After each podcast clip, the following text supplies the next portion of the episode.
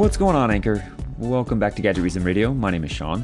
I'm your host, and happy Friday. We made it through another week, and I have to apologize for missing yesterday's tech download. I was experimenting with some other content for Gadget Reason Radio. You may have heard if you were listening in, and some of that stuff took a little bit longer than uh, than I had anticipated, and I just kind of ran out of time.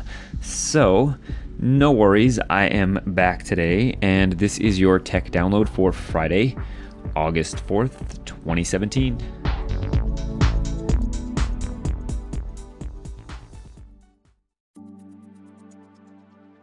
8BitDo are makers of some of the most popular Bluetooth classically themed controllers uh, on the market. They're typically available at places like Amazon, and they kind of got a name for themselves for making SNES and NES themed sort of uh, portable Bluetooth controllers, and they've kind of evolved over the past few years. And they made news recently by updating all of their Bluetooth controllers to be able to be fully compatible with the Nintendo Switch. Well, they have started taking pre orders for the NES 30 arcade stick. This is one of those uh, arcade style sticks that has the large arcade buttons that people typically use with fighting games. But this one is fully compatible with the Nintendo Switch, and it's gone up for pre order on Amazon for $79.99. The controller is fully compatible with the Nintendo Switch and has turbo functionality and 18 hour playtime. It's fully customizable and it comes with standard 30 millimeter sized arcade buttons with quick disconnects, and those buttons can be swapped out and fitted with the ever popular Sanwa joysticks and buttons. So um, it's pretty cool. It'll be compatible with Windows, Android, macOS, and Steam. So it's not just going to be a Switch only controller, which is good because there's not really any arcade fighting style games for the Nintendo Switch. If you don't count, you know, the remakes and the uh, the SNK classics that are available in the eShop. So yeah, you know, I'm definitely holding out hope that we'll see more fighting games come into the Switch, especially now that the Switch has sort of sustained its popularity for a longer period of time. I'm holding out hope for Injustice 2 and maybe the next Mortal Kombat game, and maybe even uh, might see the eventual release of Street Fighter 5 for the Switch, that would be awesome. So uh, I went ahead and pre ordered this. I'll have to admit that I am something of an arcade fiend. I used to build and restore arcade cabinets, and I currently have a six foot tall MAME arcade cabinet that I built in my dining room, and uh, I have about two or three of the Mad Catz fighting sticks for PlayStation, PC, Xbox. So, yep, I'm just going to add this one to my collection and hope that Switch titles come for it. But in the meantime, I'll use it for Killer Instinct on my Windows gaming rig. But let me know are you guys going to pick one of these up or are you going to pass?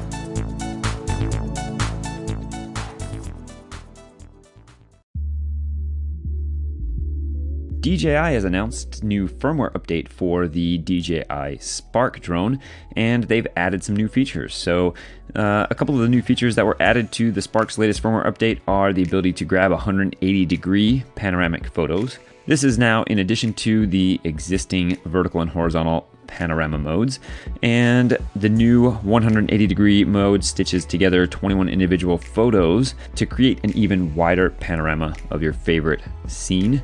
Um, DJI also has improved the photo resolution when shooting in active track or gesture modes, allowing you to capture 12 megapixel resolution images now. So that's uh, 3968 by 2976 for those of you who were unaware. And uh, they've added some new gestures to be able to do things like start and stop video recording. Previously, you could only do a gesture to snap a photo. In the new firmware update, you hold out one arm out to your side, and that will uh, signal the drone to start recording video. The two red LEDs in the front will flash, allowing you to know that it recognized the gesture. To make it stop recording, you just do the same gesture again. And DJI has also enhanced the Spark's quick shot flight modes. So these are the automated, sort of instant uh, 30 second video shots where the drone will automate itself and fly in a predefined pattern. Um, you now have the ability to control which direction the circle and helix modes fly in to start, and it now has tweaked the um, elevation when using the Dronie mode, where the drone flies backwards and elevates um, as it moves back. I have not personally tested out the new firmware on my own Spark yet. I did the update the other day, and I will report back as soon as I have a chance to test that out.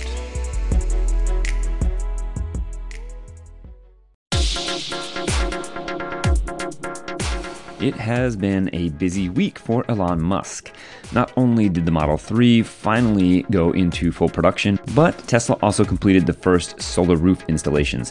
The company is following the same strategy they used for the Model 3, and the initial customers are actually Tesla employees, with Elon Musk being one of the first. Mr. Musk said in a statement to Bloomberg Business that I have them on my house, JB has them on his house, referring to Tesla's chief technology officer, JB Straubel. Musk went on to say, This is version 1. I think this roof is going to really look knockout as we just keep iterating.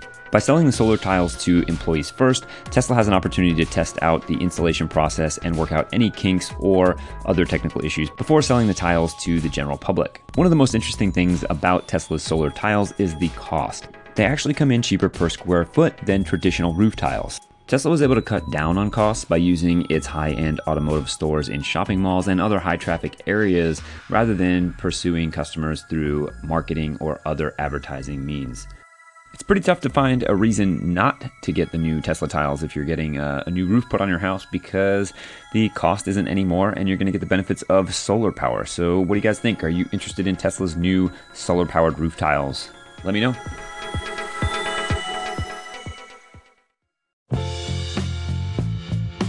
There's a rumor floating around that Microsoft might be potentially considering making a Microsoft Surface style keyboard for the iPad Pro.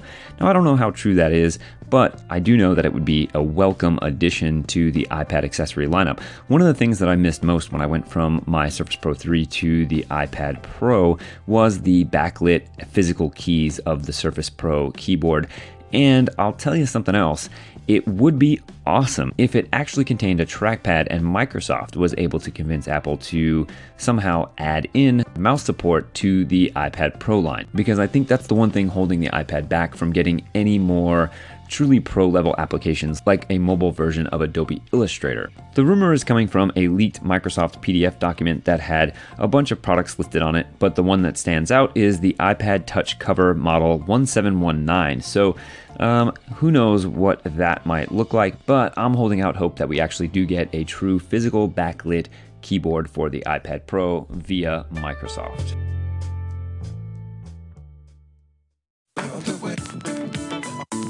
I put Samsung has unveiled its latest QLED series TV with the 88 inch Q9. And for the privilege of hanging one of these enormous monsters on your wall, you'll pay the hefty price tag of $20,000.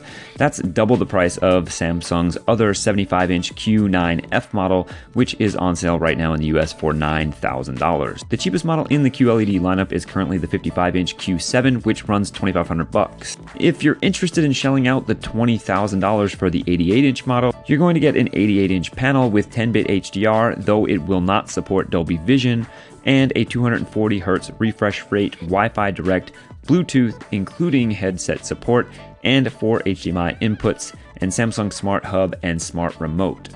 Like all the other Q series televisions, it's extremely thin with pretty much no bezel and a no gap wall mount thanks to a 1.8mm transparent optical cable. Instead of investing in OLED panels for televisions, Samsung developed the QLED technology, which requires a backlight and is completely different than the OLED technology. Samsung claims, of course, that the displays can get much brighter and can get 100% of the DCI P3 HDR color space, and OLED displays cannot. Most reviewers and other people in the industry, though, have complained that Samsung's basically asking you to pay top tier pricing for second rate technology. So, um, yeah, I don't think I would spend 20 grand for a QLED television. I think I'd hold out for the LG W series and just go full on OLED at that price. But if you're in the market for a $20,000 TV, let me know what you think.